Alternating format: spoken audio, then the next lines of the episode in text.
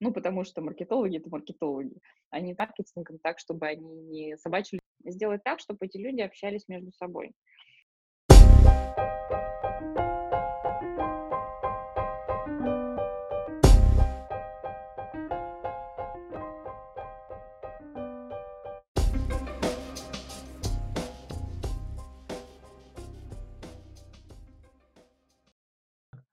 Добрый день, дорогие слушатели. С вами подкаст «Хлеб, вода и 2%» и ведущий э, Гайнун Рустам. У нас в гостях сегодня Наталья Михалева. Привет, Наташ. Привет. А, правильно назвалась фамилию? Да, да, все правильно. Да, потому что мало ли. Окей, а, представься немного, расскажи о себе, а, и потом к теме разговора пойдем. Да, всем привет. Э, Михалева Наталья меня зовут. Я а, занимаюсь маркетингом и развитием бизнеса в дистрибьюторском отделе фирмы 1С сейчас. И в маркетинге я уже 13 лет.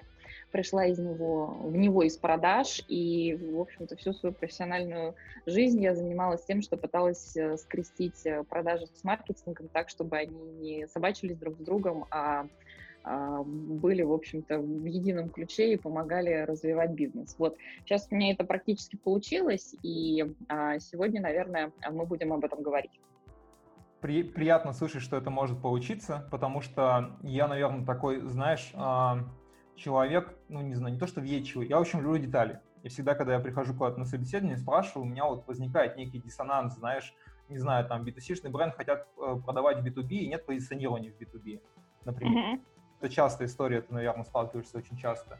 Или а, есть, например, сложный продукт, который продают, и нет никакого вообще awareness, нет никакого понимания, что он существует. То есть, ну, как бы, есть вариант там копать лопатой, а есть э, прогреть маркетингом и идти в холодную, как бы, ну, ты это знаешь лучше меня явно. Ну да. Боли, которые существуют, и вот, наверное, о ней стоит поговорить. Да, ну давай, наверное, расскажи вообще, как ты пришла к тому, что решила это все подружить, то есть э, и как это получается, а я, наверное, уже по ходу буду там тебе задавать вопросы. Надеюсь, не будет не очень каверзный. Договорились. Слушай, ну тут, наверное, нужен небольшой экскурс в историю. А, я в 2007 году начала заниматься холодными продажами. Это была моя самая-самая первая вообще работа. То есть это был прям такой холодный-холодный такой вот адовый э, sale, э, который, значит, звонит в трубку, выступает публично и продает, продает, продает, там по классике вот этих вот американских фильмов про продавцов, там, которые камилы и жорствовали, и все, что им было нужно, там, это продать. То есть я умела продать ручку и все, что вот просят у сейлов на собеседованиях обычно.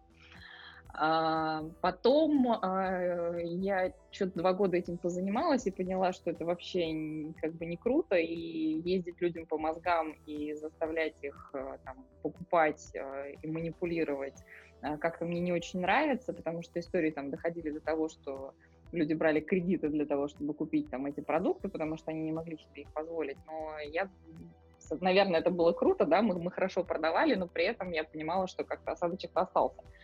И было неприятно, когда тебя ассоциируют там, с консультантом в магазине сотовой связи, который тебе докапывается с вопросом, э, ну, вам что-нибудь подсказать? Вам что-нибудь подсказать? Вот все, что мы так не любим.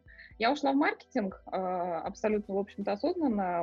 У меня высшее образование э, рекламное, я рекламщик, э, специалист по рекламе, дипломированный, пять лет этому отдала. И, собственно, все это время я работала в бизнесе, то есть я училась на вечерке и работала. А, работала я всегда в B2B компаниях, почему-то так получилось, не знаю почему, нет у меня этого объяснения, но всегда там это было B2B. А, причем такое, знаешь, тяжелое B2B, а, автосервисное оборудование, а, там, оптовые торговли детскими товарами, там, работа с федеральными сетями. Потом был, э, было люксовое аудио, то, что называется hi-fi, high-end, это вообще просто кос космос отдельный. Вот, а сейчас, в общем-то, получился, получилось IT, и, э, то есть сферы, не сказать, чтобы женские, э, но, э, будучи, в общем-то, специалистом именно в рекламе, я поняла, что рекламу и продажи, э, то есть если реклама и продажи не, не общаются, не дружат друг с другом и не э, коммуницируют, не работают с единой связки, то ничего хорошего из этого никогда не получится. А, вот, поэтому я а, все время, а, будучи маркетологом, скатывалась в какие-то продажные истории. У меня не было там проблем никогда вместо, например, своего сейла поехать куда-то на встречу и провести переговоры, вообще не вопрос. И как-то вот оно все, то есть вроде бы я маркетинг, да, я делаю мероприятия, там какие-то компании запускаю, что-то там планирую, материалы готовлю, а при этом все равно скатываюсь там в переговоры. А давайте поговорим с клиентом, а давайте съездим там к партнеру, пообщаемся. То есть я напрашивалась на все переговоры со своими сейлами, потому что я хотела слышать, а что вообще клиенты говорят. То есть я как-то вот как маркетинг, когда у него нет обратной связи от покупателя, он э, начинает быть оторванным от реальности и не понимает, что в принципе происходит. То есть Причем никакие исследования или там фокус-группы от этого не спасают, потому что фокус-группа — это не твои реальные клиенты, которые сидят перед тобой и тебе в лицо говорят, что твой продукт фигня. И как бы аргументированно может это сделать, да, но такой обратной связи ты не получишь нигде никогда, если ты не, не работаешь в полях. А сейлы, менеджеры, которые работают в полях, а, они как бы к маркетологам всегда относятся пренебрежительно, как правило. Ну, потому что маркетологи — это маркетологи. Они там какие-то рассылки запускают, э, текстики пишут, э, лиды какие-то непонятные, холодные дают некачественные, которые конвертировать потом невозможно. Ну и вот вся вот эта история, с которой ты наверняка знаком. Да, я более чем знаком с такой историей. И а, если позволишь, я ремарочку тоже. Я на самом деле очень хочу, ну, я в целом как бы стараюсь работать там, где мы можем работать какой-то некой синергии, да, но все равно, когда ощущаешь, что у вас разные задачи, что у человека задача там привести лиды на сайт, а у тебя задача продать. Я, например, сталкивался там, ну, без претензий ко всем, но что человек пишет то, что чего не существует, чтобы повысить конверсию. Ну, вопросы есть к такому подходу. Ну, естественно, есть вопрос, то есть в этом как раз всегда проблема, и маркетинг и продажи это всегда всю жизнь было Э, про то, чтобы свалить с больной головы на здоровую, потому что маркетинг кричит, это э, сейлы плохо работают, потому что мы тут кучу лидов им нагенерили, они нехорошие редиски не закрыли, значит, качественно в сделке. А сейлы говорят, нет, это маркетинг туфту пригнал, они вообще там не то написали, и, и лиды их не конвертированы, потому что это халявщики, у которых нет денег. Ну, там, из серии, да. А, поэтому а, там, в определенный момент я пришла к выводу, что а, если я хочу там, продолжать как-то дальше вообще жить во всем этом и развиваться, то мне надо найти способ э, объединить эти две истории. И тут в моей жизни подвернулся аккаунт-based маркетинг, маркетинг ключевых клиентов, там подход, с которым я был, не, не была близко знакома тогда, а, то есть я там изучила вопрос и поняла, что очень многие вещи из этого подхода я, в принципе, делала интуитивно, как бы вот э, всю свою предыдущую профессиональную карьеру. Просто там это все встало в систему и появилось понимание, почему же оно вообще так происходит. И клево то, что вот этот подход маркетинг ключевых клиентов, он работает как раз именно для B2B и именно для продуктов э, с высоким чеком. То есть э, если у тебя массовый какой-то продукт B2C-шный, то IBM нет смысла заниматься абсолютно, а, потому что ну, стоимость привлечения клиента будет очень высока. Когда у тебя там, большая сделка на, на миллионы или миллиард, то, в общем, можно и как это, постараться. Да. Слушай, ну, на самом деле, у нас даже была, кстати, офлайн встреча по поводу IBM. И, ну, довольно интересный пример был. Не знаю, ты, наверное, сейчас сталкиваешься, что многие делают, э, когда делают профиль компании, ну, там, э, квалификацию, там, идеальный портрет клиента, там, да, и mm-hmm. сейчас, ну, довольно популярна такая штука с письмами, а, с нормальными напечатанными, либо написанными от руки, там, я не знаю, письмами, decision-мейкером под выясненную ситуацию, прям максимально, вот нас рассказывал человек, они продавали, по-моему, услуги сертификации качества, и они сделали 15 писем, и там два клиента и 7 ответов, по-моему. Ну, супер, короче, таргетировано. Мне вот эта история очень импонирует, если честно. Ну, это крутая тема, да, она требует э, там такого в хорошем, в хорошем смысле въедливости определенной, да, потому что это не про то, чтобы пострелять из пушки по воробьям, и это не про широкий там рынок э, consumer ские всякие каналы и э, массовый digital, когда мы там запускаем кампанию, считаем конверсию, и то, чем любят заниматься интернет-маркетологи обычно. То есть, да, здесь тоже кампания, тоже конверсия, но эта кампания, по сути, там сделана для одного конкретного персонажа. А, то есть мы знаем, что лицо, принимающее решение в нашем клиенте, там это, допустим, айтишник или финансовый директор или собственник бизнеса. А, и мы знаем, что в компании X эту должность занимает там такой-то человек. Мы начинаем изучать этого человека, смотрим, чем он вообще интересуется, и как бы а, делаем для него персонализированный заход. То есть это тяжело достаточно, да, это время затратно, это требует э, достаточно большого количества знаний там, в области маркетинга и продаж и психологии, да, потому что нельзя приехать к человеку на кривой козе с улицы э, и рассчитывать на то, что он тебя примет с распростертыми объятиями и что-то у тебя купит, особенно если это какой-нибудь биг босс э, какой-нибудь большой компании. Это мне сразу вспомнилось, как нам рассказывали, что есть один из инструментов, это ну, такая некая социальная инженерия, когда узнают путь э, decision-maker, не знаю, там, а, от дома до метро и от э, метро до работы и выкладывают там рекламные щиты по его пути, чтобы у него как э, в голове это отложилось, и потом его, ну, прогревают условно так его. Не, ну есть, так, есть такие истории, да, есть такие кейсы, но это, знаешь, такое уже на, на уровне, как это, что-то на уровне разведки, и каких-то вот специальных операций в стиле «миссия невыполнима», наверное, такое бывает в жизни. Вот я лично в своей профессиональной деятельности с таким не встречалась, но, в принципе, весь маркетинг, все, все подходы маркетинговые, все подходы продажные, они пришли к нам а, из э, военной сферы и из, э, собственно, сфер как раз разведывательных э, структур, поэтому, в общем, ничего удивительного. Вполне допускаю, что это работает. У меня просто любимая тема социальной инженерии. Я вот недавно как раз э, у Ольги Бондаревой для ее сылов рассказывал про социальную инженерию в продажах, потому что это была единственная готовая тема. И, ну, мне просто интересна взаимосвязь. Окей, а, наверное, ну, расскажи, как на самом деле подружить вот э, все это вот великое множество людей, которые сами друг с другом дружить не хотят, но они вынуждены или, наверное, даже не должны. Я бы хотел, чтобы они работали в синергии, чтобы действительно это было единым механизмом. И как вот у тебя удалось к этому прийти? Какие ты используешь методы? Слушай, ну прийти к этому удалось просто по той причине, что э, изначально я была маркетологом, да, и я понимаю, как это выглядит с одной стороны, я работала в продажах, понимаю, как это выглядит с другой стороны.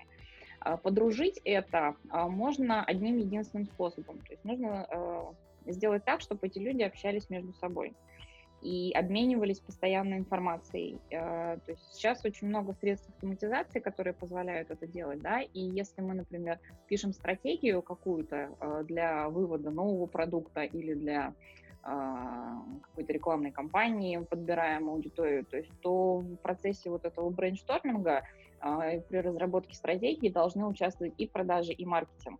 А желательно еще и как, какие-нибудь финансы, потому что они со своей стороны тоже всегда говорят какое-то фе. То есть, э, в принципе, там, я не очень люблю э, подход э, там, бирюзовости да, в организациях, и не всегда верю, что agile в чистом виде может работать, но э, вот это как раз тот случай, когда э, люди ну, ключевые люди в команде, которые обладают знаниями, они должны просто сесть за один стол и пообщаться.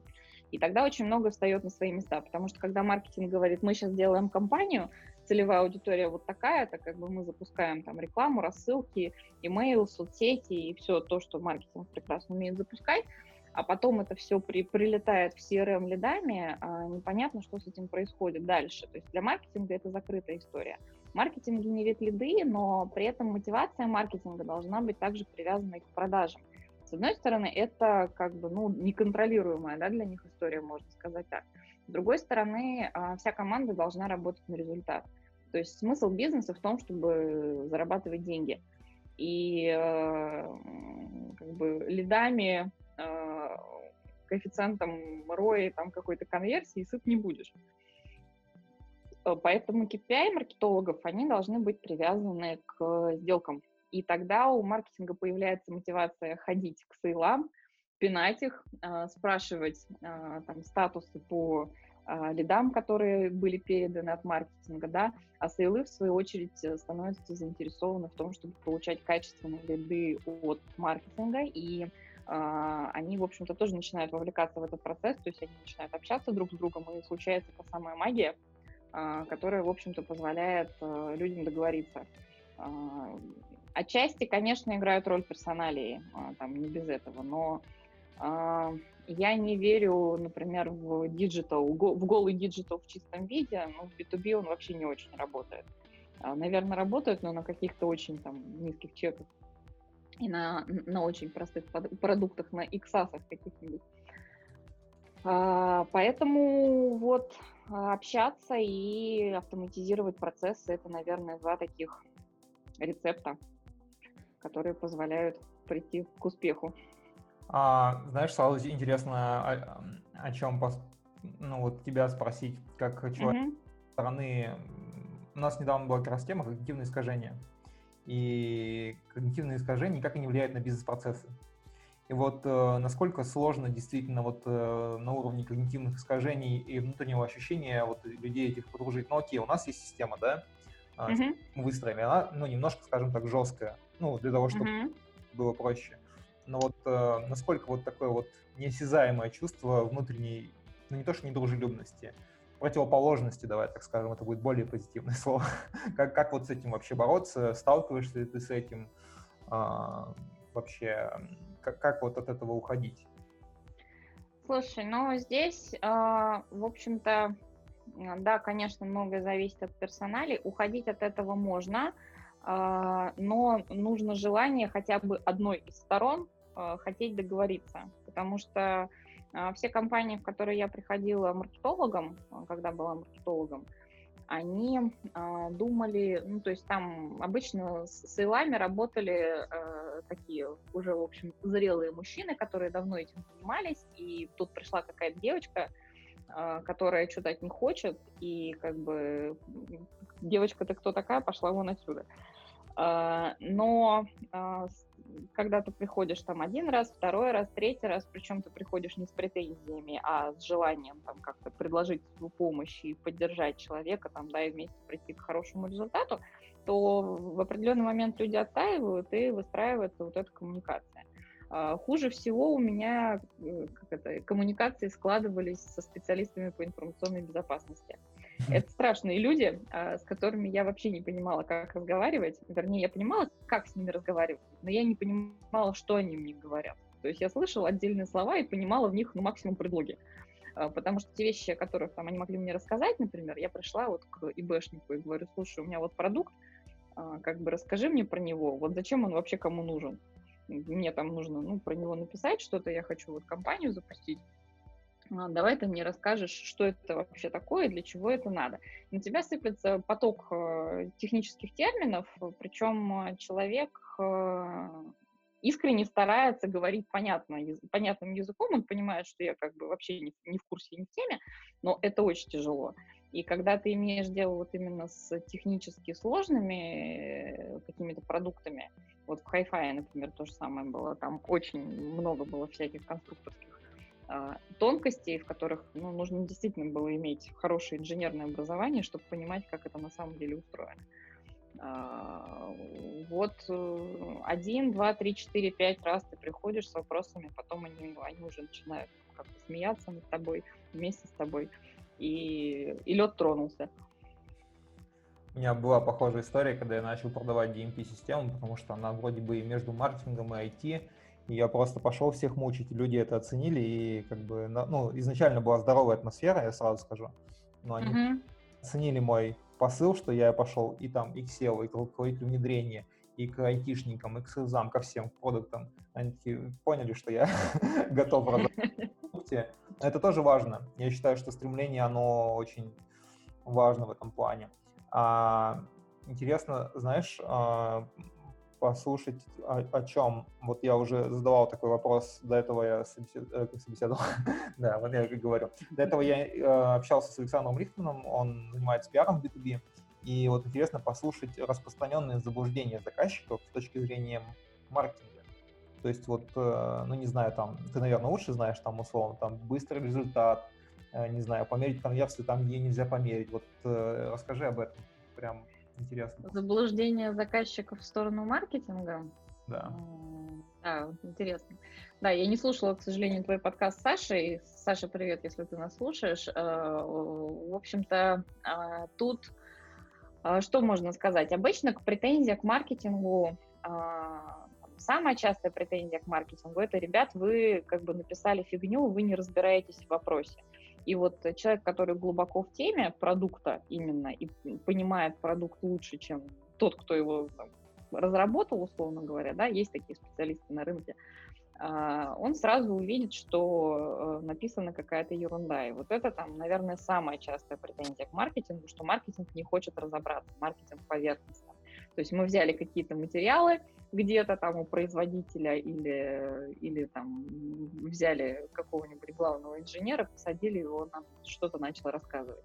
Понятно, что человек выдал информацию со своей колокольни, а маркетинг там ее записал и транслировал.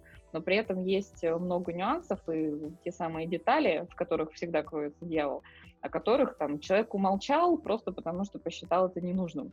А, вот. А когда ты транслируешь на, широкую, на широкий канал а, какую-то информацию, обязательно найдется кто-то, кто объяснит тебе, что ты не прав. А, в 100% случаев. У меня была однажды история, я давала комментарий для издания по поводу винтовых компрессоров. При этом вообще плохо понимаю, что такое винтовые компрессоры и как они устроены.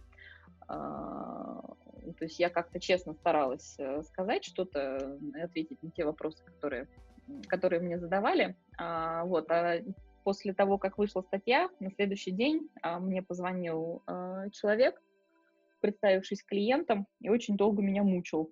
Причем вот прям мучил. Пытался мне объяснять, что, что я не права. А потом в конце разговора мы выяснили, что он прочитал статью, и его просто задело, что какая-то дурочка, значит, тут во всеуслышание э, говорит какие-то э, вещи, которые там, оскорбляют его э, многолетний опыт и образование. Вот, то есть такие вещи бывают, это самое частое. Ожидания на маркетинг, то есть бывает такое, что там, вы сейчас сделаете какую-то активность, которую мы не сможем измерить. Ну, например, там, билборд, да, как измерить билборд? Или как измерить конверсию с билборда? А, как измерить конверсию с э, рекламы на телеке? Ну, никак. Ее невозможно измерить. То есть интернет-маркетинг научил всех, э, что надо, надо все мерить. Но интернет-маркетинг, он не захватывает э, таких понятий, как, ну, не знаю, эмоциональная составляющая, да, вот ты видишь э, что-то на улице, например, видишь какую-то инсталляцию, которую там сделал бренд, и она клевая, она вписывается, не знаю, в ландшафт района, а, она там какую-то пользу несет практическую для того места, где она стоит, и вот она крутая, и ты видишь ее и думаешь, вау, как здорово, какой бренд молодец, какую крутую штуку он сделал. Вот как это измерить? Это невозможно измерить, но это впечатление, и вообще маркетинг это про эмоции все-таки в первую очередь. А ждать, а, понятно, что нужно, нужно считать. Всем, всем нужны, а, как это, все сейчас привыкли все оцифровывать. Оцифровывают сейчас очень многие вещи, но тем не менее есть параметры, которые не поддаются оцифровке. Это вот та самая, как это называется, ну, бренд awareness, наверное, не самый правильный термин здесь. А, ну, вот какое-то именно эмоциональные ощущения от бренда, которые померить невозможно. Да, то есть если мы а, слышим, например, какой-то бренд, то у нас с ним есть жесткая привязка, там, что вот этот бренд экологичный, или что этот бренд, э, не знаю, помогает людям, а вот этот бренд э, делает там прочную продукцию, которая служит веками. Понятно, что бренд долго и уверенно вбивал э, вот эту вот ассоциацию в головы своих потребителей но при этом а, померить это нельзя. А, мне тут прислали рекламный ролик недавно. А, значит, сидит в кадре мужик и пьет коньяк. Ролик 40 минут. А, знаю, 40... знаю, знаю. Да, 40 минут мужик сидит и пьет коньяк. Я не буду называть там марку, да, которая рекламировалась, но там, каков эффект от того, что все, там, все посмотрели. Если бы это был э, ролик, э, который был бы размещен, там, короткое видео или короткий скриншот, может быть, его посмотрело бы такое количество человек. То есть это вирусняк, который там стал своего рода мемом, да, люди начали пересылать его друг другу и говорить, смотри, как прикольно. А, вот, это, э, этого эффекта, его, во-первых, очень сложно спрогнозировать, во-вторых, его очень сложно измерить, потому что, ну, как бы попал, не попал. Кстати, интересный вопрос. Э, а вот э, какие ты можешь назвать примеры таких маркетинговых факапов? Не обязательно твоих, ну, э, вообще вот какие ты знаешь. Потому что мне вот на ум ничего не приходит. Ну, я не говорю, что их нет, они явно существуют. Но вот прям вот с твоей точки зрения, как э, специалиста, да, там, мы не говорим, там, что это личностная оценка какая-то, но в целом там провалившиеся какие-то маркетинговые штуки, которые прям не удались. Слушай, ну из громких скандалов там последнего времени, вот таких прям провалов, ну, наверное, мне только Риба в голову приходит вот с этой, с этим вот их, э, с этой историей с увольнением несчастного пиарщика, которого там сделали крайним. А, сейчас такое обилие количество, такое обилие информации, что все очень быстро забывается. И э, там, поэтому нам очень тяжело сейчас вспомнить, что кто-то провалился. А, из что у нас еще такого вот прям у жилет тяжелого был? А, тоже связанный какой-то с таким а, с толерантностью, если мне память не изменяет, тоже что-то вот э, такое. Ну вот все, все факапы, которые есть сейчас э, вообще вот в медиа-среде, они э, связаны с репутацией, как правило. То есть вот репутационные риски, и сила там какого-то влияния персоналей конкретной на, на бренд, на бизнес, э, вот, амбассадорство сотрудников и все, что с этим связано, это сейчас очень сильно, и поэтому вот какие-то действия конкретных персон, которые влекут за собой э, какие-то негативные последствия для брендов, которые с ними связаны, вот это, наверное, самые сильные сейчас такие э, провалы, которые есть. Слушай. Ну, вот э, недавно с Ригиной скандал был, да, то есть с девушкой расторгли там несколько рекламных контрактов, э, потому что для брендов это был, ну, факап. Слушай, ну она же там все сделала как надо. Я, ну, она потом быстро сняла фильм о том, что насилие это плохо, пригласила туда известных людей, и как я понял, что она свою репутацию выпрямила. Из таких э, вещей я, кстати, на подкасте с Александром тоже упоминал, я помню скандал с пиар-директором Леруа Мерлен, которую уволили за то, что она в Твиттере что-то неправильно писала. И скандал с Free, когда они ответили человеку, что типа, ну, мы не берем на работу, он какой-то еврей. И они поставили его в копию, и он написал на Фейсбуке. Этот скандал уже подзабылся, мне кажется. Ну да, то есть сейчас информация же быстро очень уходит, и даже если ты там как-то капитально облажался, с большой долей вероятности там, через год никто об этом не вспомнит. Ну, если, а если вспомнить, то ты, ну, прям очень круто облажался.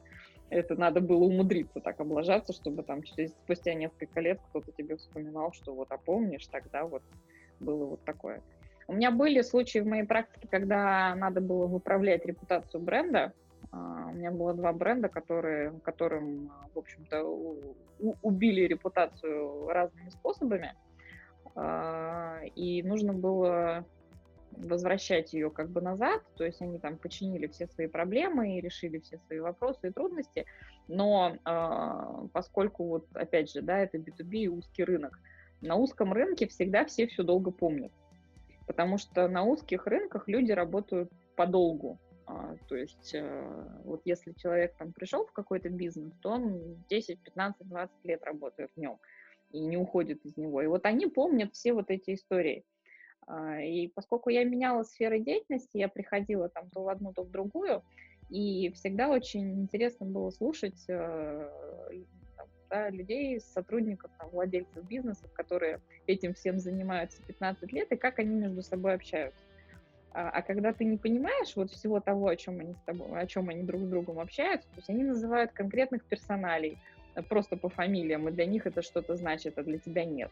Они называют там какие-то какие бренды, какие-то имена и говорят, а вот он там в 96-м году начинал там вот с этого, да он там такой секой, а, значит, а сейчас он вот, вот это вот сделал. Да нет, ему верить нельзя, потому что он в 96-м году был такой сухой. Но это тоже про репутацию. Ну, а, интересно на самом деле, ну, как это явление называется, именно репутация компании, SERM, по-моему, называется. А, CERN, да, то есть э, social, не помню, как расшифровывается, social engineering relationship management, что ли, что-то такое.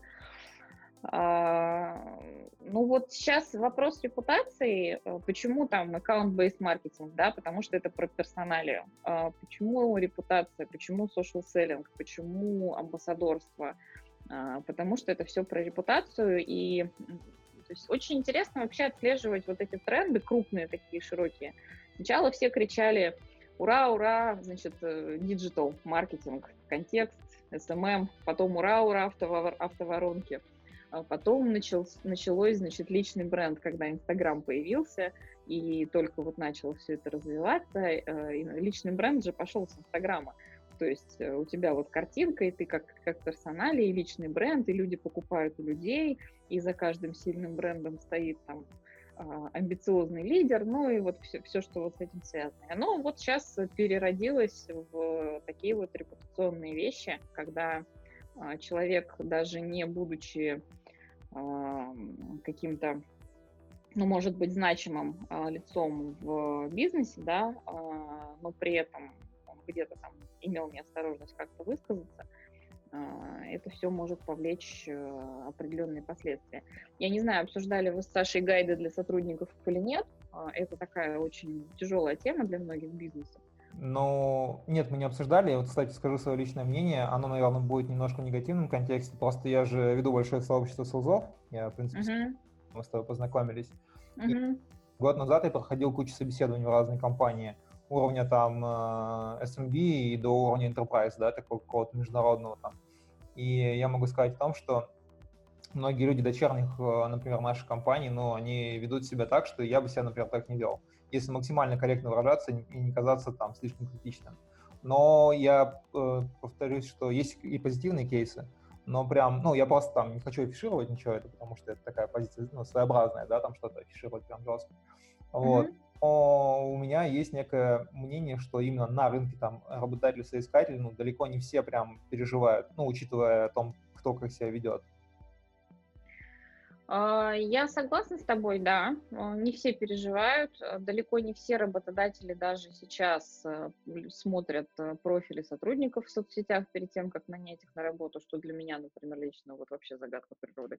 Я клиента пробиваю в соцсетях в первую очередь перед тем, как с ним встречаться, не говоря уже про какой-то персонал, который там нужно нанимать и работать с ним потом, да, долгое время. Ну, может быть, это там еще как-то недостаточно широко распространено, и люди еще не понимают всех э, там, преимуществ э, и э, недостатков вот этого подхода. То есть кейсы есть, кейсы есть громкие, но знаешь, как это всегда думают, а, ну это не про нас, ну мы же маленькие, как бы, ну кому мы нужны? А, или там, я вот тут винтик в огромной машине, но кто меня заметит? А потом получается, что кто-то нечаянно заметил, и, э, и случилось э, или, или великое чудо, или великий провал, потому что ну, там, люди бывают разные. Ну, Опять же, э, ну, не высказывайся ты как бы остро, ну в чем проблема-то? То есть э, ну, фильтруй, фильтруй. Это интересная на самом деле тема, потому что лично мне там, так как я начал вести сообщество, не говорю, что я там какой-то большой вес имею, но вот у меня вот концентрированное количество больших таргетированных людей. И мне писал mm-hmm. бренд одной компании, э, в которой я работал, у меня там были, ну, в общем, были вопросы бы дальше со стороны, мол, э, почему ты там пишешь там так, хотя группа там приватная, ну, кто-то, видимо, рассказал там.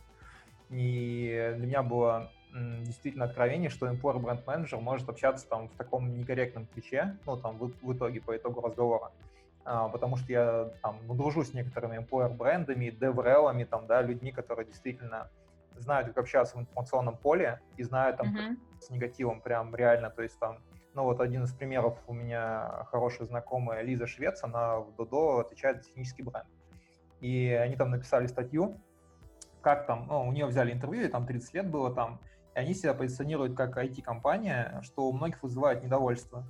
Там uh-huh. говорили, какой там технический бренд, тебе там 30 лет, уже пора рожать, и она прям вот ну, максимально корректна, я не знаю, мне кажется, это неприятно, это никому не может быть приятно, но мне нравится, что человек, вот он, ну, от, ну, сам по себе относится так, что он не позволяет себе, ну, понимает ассоциацию себя и компании.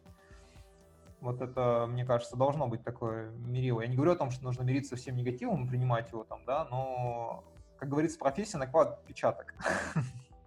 Ну, конечно, профессия накладывает отпечаток. То есть ты как, как человек, который задействован в маркетинге и продажах, там, да, и понимаешь, что такое пиар, а, ты отдаешь себе отчет в том, какой, какой вес могут иметь э, слова, там, сказанные в публичном поле, даже на личной странице в социальных сетях.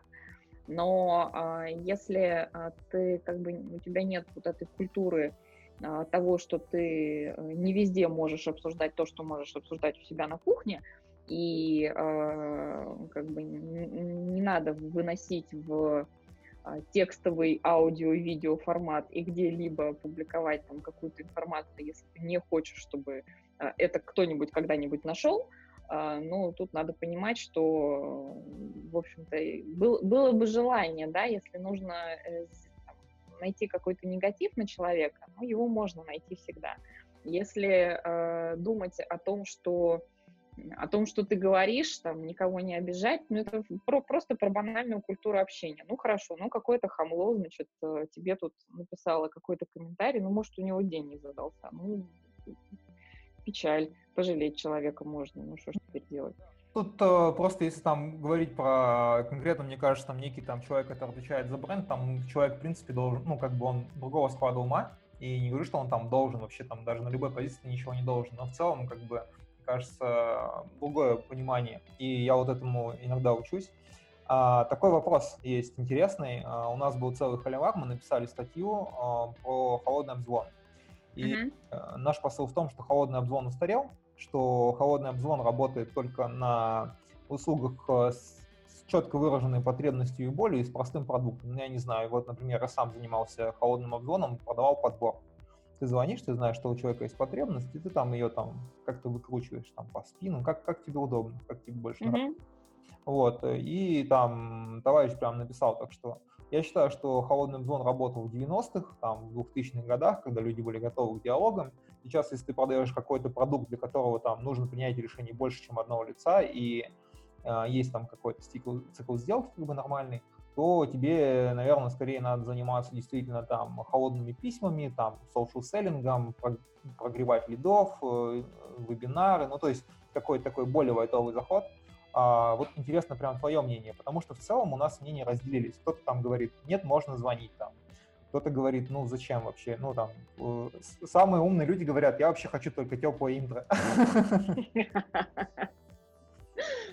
Слушай, ну, а, у меня нет какого-то, знаешь, однозначного мнения на тему холодного, холодных звонков.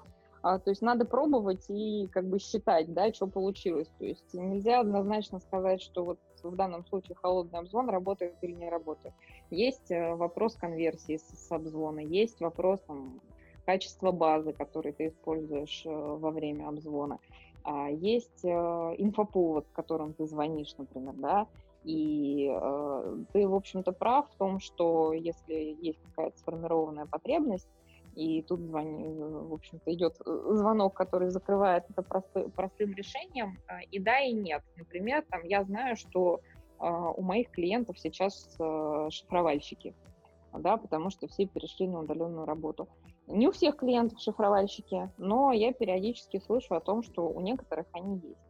И если я, например, запускаю холодный обзвон по компаниям с информацией о том, что, ребят, сейчас как бы шифровальщики, э, там, вам это может грозить вот этим и вот этим, но есть там вот такой простой продукт, он стоит там не очень много, но э, позволит вам себя обезопасить. Хотите там посмотреть, давайте триалку вам сделаем там, на месяц. Ну, триалки я не люблю, я там отдельный пост на эту тему писала по поводу триальных версий, но э, окей. Да. А, на самом деле интересно просто ну, а, в том, что я вот сейчас э, работаю в Random Coffee, у нас там как раз мы там продаем бота для неформальных встреч один на один, такая неочевидная вещь, но сейчас она там более-менее из-за текущей ситуации, она стала супер актуальной, возможно, для компаний, которые заботятся о своих сотрудниках, естественно, для всех. Интересно, знаешь, какую вещь? А как, по-твоему, может работать э, маркетинг в связке с продажами? Ну, то есть, условно, я не знаю, там для меня там пример, да, а, мы там создаем конференцию, например, какую-то, мы представляем, что сейчас мирное время, да, и можно сделать живую конференцию. Мы mm-hmm. там а, создаем конференцию для наших decision makers. Пусть это будет директор по маркетингу, чтобы было проще. А, мы там собираем все контактные данные, проходим их ручками, ножками там, да, на конференции, там, берем визитки, стоим на, на стенде, ну, самое uh-huh. стоять на стенде. А потом им всем пишем фоллоуапы, прозваниваем и таргетируем на них рекламу. То есть, условно, там мы там постарались сделать там 4 касания на них. То есть вот какие-то такие примеры, может быть, расскажешь нашим слушателям, будет интереснее, потому что я понимаю, что многие люди даже не задумываются, что можно настолько как бы со всех сторон зайти к клиенту, чтобы действительно на него, ну, это, наверное, там работает не на все чеки, не на все циклы сделки, понятно, там, если у тебя средний чек 20 тысяч рублей, да, там, и это не подписка, то явно ты не будешь там social селлингом заниматься. Вот ну, да. Хотелось бы такого послушать. Слушай, ну, а, я сторонник вообще э, вот каких-то более персонализированных заходов. То есть э, я очень люблю неформальное общение. И да, конечно, задолбать э, клиента там, мультиканальной э, стратегией и информационным прессингом – это вполне себе жизнеспособная история. Но лично я ее не люблю. И я очень не люблю, когда я попадаю в такие автоворонки. Э, я очень сильно злиться начинаю. И даже когда э, там какой-то бренд начинает меня вот таким вот образом атаковать, то он становится тут же заблокированным во всех каналах, и я как бы отписываюсь всюду, потому что мне не нравится, когда на меня давят с разных сторон. И я понимаю людей, которые э, находятся, то есть у них, у них, они живут свою жизнь, у них э, жизнь насыщенная, в ней очень много разных дел, э, и, естественно, э, через этот э, поток их э, повседневной рутины нужно как-то пробиться. Но я не считаю, что это нужно делать вот такими вот мультиканальными атаками, когда ты постоял на стенде, потом догнал рассылкой, потом три раза позвонил, а потом еще баннер ему показал там в Яндексе, когда он кофеварку ищет в поиске. Знаешь, я бы, наверное, уточнил. Тут э, не, тут скорее это механика была сказана. То есть я, наверное, бы, ну как я просто проблема большинства sales ов о том, что, например, когда они общаются на конференции, они не оставляют друг другу пространство для того, чтобы подышать. То есть начинается привет и pitch какой-то сразу, да. Я так я просто знакомлюсь, пытаюсь понять, чем мы там можем друг другу полезны, а потом через какое-то время делаю легкий follow-up в виде имейла. Ну, там, то есть, э, там, привет, вот мы там общались, там, ну, там, условно, как так, это совершенно условно. А потом именно не рассылка, а какой-то некий таргетинг, что если у человека уже мнение обо мне закрепилось, сформировалось, и он мне не отвечает, там, ну, это прям идеальный вариант, да, что он там, у него совпало, там, ну, как работает реклама, да, ты там такой, вот, эта штука, он такой, эта штука, почему бы и нет.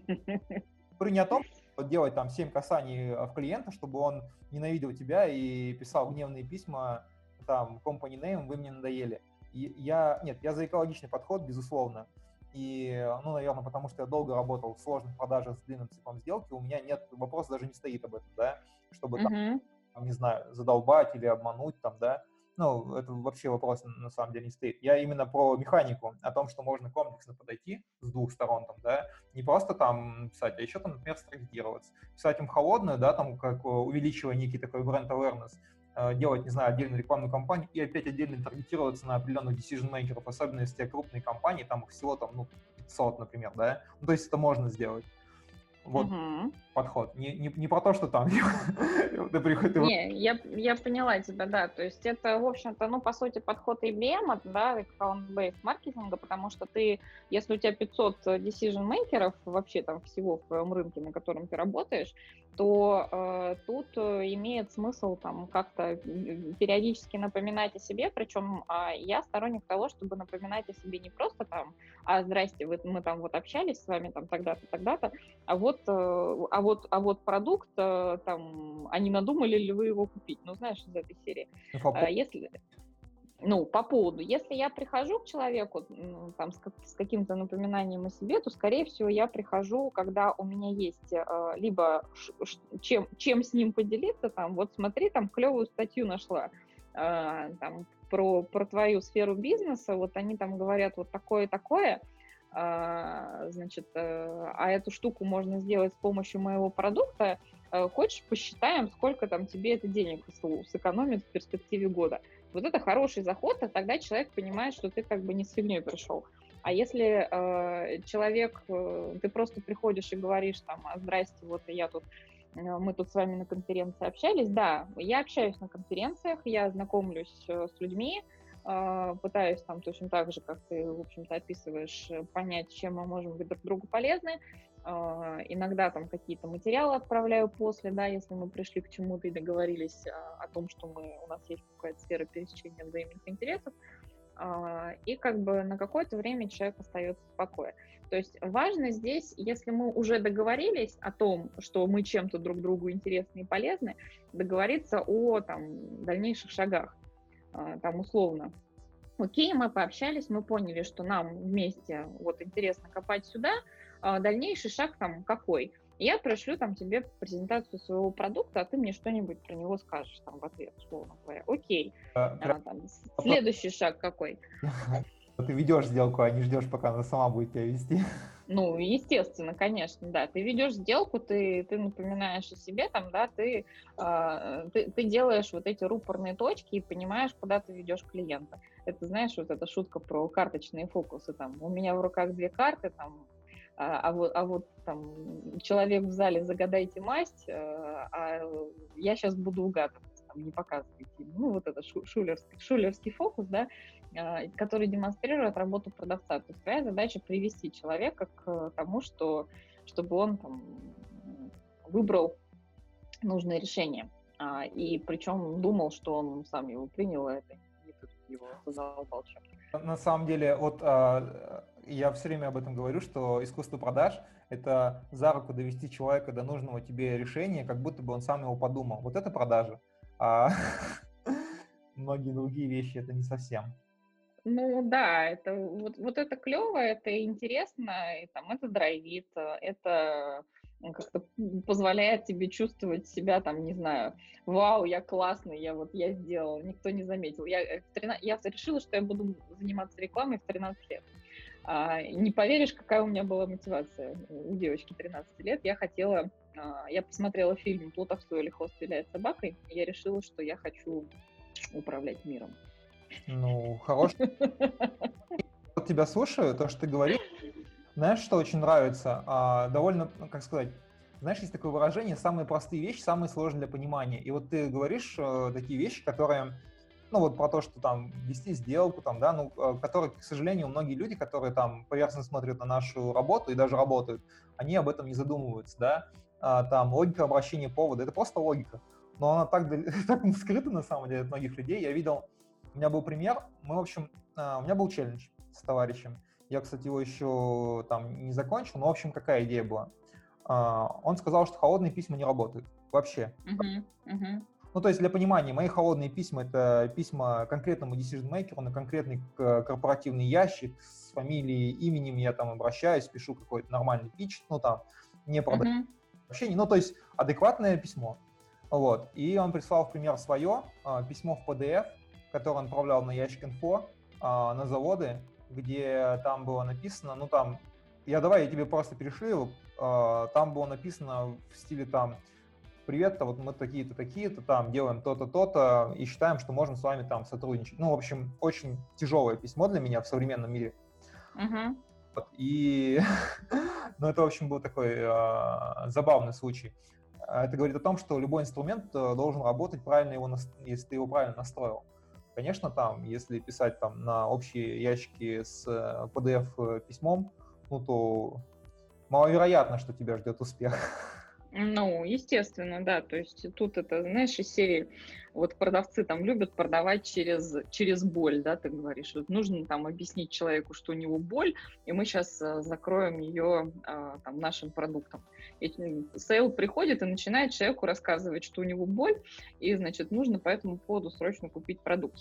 А, при этом а, я однажды услышала такую очень клевую метафору. А, человек говорит, что а, это похоже на то, что вот ты пришел, ходишь к своему другу, а, и с порога ему говоришь, слушай, чувак, у тебя токсичный брак, что ты будешь с этим делать? А чувак как бы сидел за столом, в общем, обедал. Так. И вообще не думал о том, что у него токсичный брак и что ему нужно что-то с этим делать. И вот то же самое вот с этими продажами через объяснение боли. Не-не-не, ну тут нет, тут скорее, ну не знаю, как, кто как делает. Я, например, пытаюсь выслушать клиента и аккуратно его к этому подвести, чтобы это было корректно, чтобы он это понимал, фиксировать это потом, а, ну, там, рассказывать, как мой продукт, если он действительно решает эту проблему, может ее решить. Ну, не знаю, даже, ну, вот по поводу, кстати, конференции, я, например, а, когда продавал Skyeng, ну, у меня просто много друзей программистов, DTP, decision maker, HR, HR-директора. Я там с ними знакомился, говорю, вот там какие проблемы, там вот у нас там того-то, того-то нет, я не знаю. Я говорю, давайте я вам попробую помочь. Там, типа, ну, то есть, как это вот, знаешь, такая, окажи человеку услугу, это даже метод социальной инженерии, услуга за услугу называется. Когда ты человеку uh-huh он э, неосознанно, скорее всего, на твою услугу тоже с э, утвердительным ответом ответит. В общем, э, ну, как бы, мне кажется, это нормальные заходы. Окей, а, слушай, ну у нас время действительно подходит к концу. А, было интересно пообщаться, здорово послушать человека, который на двух фронтах, да, как бы. А, что ты хочешь пожелать нашим слушателям, которые слушают наш подкаст? Я хочу пожелать слушателям, которые слушают наш подкаст, э, общаться словами через рот со своими клиентами, со своими коллегами. И, и в этом, в общем-то, наверное, проще всего найти какую-то истину и какой-то путь к, к успеху в продажах или в маркетинге, или в бизнесе. Вот это для меня это все про людей. Слушай, интересно, а, именно подход, прям вот когда ты говоришь, вот мне понравилось, знаешь, а, вот такой некий там красной нитью, да, твоего повествования было о том, что ты сначала занималась тем, что там, ну, в итоге тебе не понравилось, потому что ты хотела это как-то, ну, в другом ключе делать. И я на mm-hmm. топлю за экологичный подход и очень сильно стараюсь топить за такое некое братство СУЗов, что мы там должны другу помогать. У нас даже в конце там мы всегда говорим «вместе мы сила», там такой некий а-ля джингл. А, поэтому приятно слышать, что люди разделяют э, твои взгляды в чем-то. И хотелось бы, наверное, пожелать нашим слушателям, чтобы они были более осознанными, чтобы они более глубоко в детали, как бы, дьявол в мелочах, как ты говорила. И вот э, всю эту логику, да, и разговоры о том, чтобы оно у них лучше получалось, надо, наверное, а, чуть более осознанно к этому подходить. Окей, а, спасибо большое, Наташа. С вами были Хлеб, вода и 2%. До новых встреч.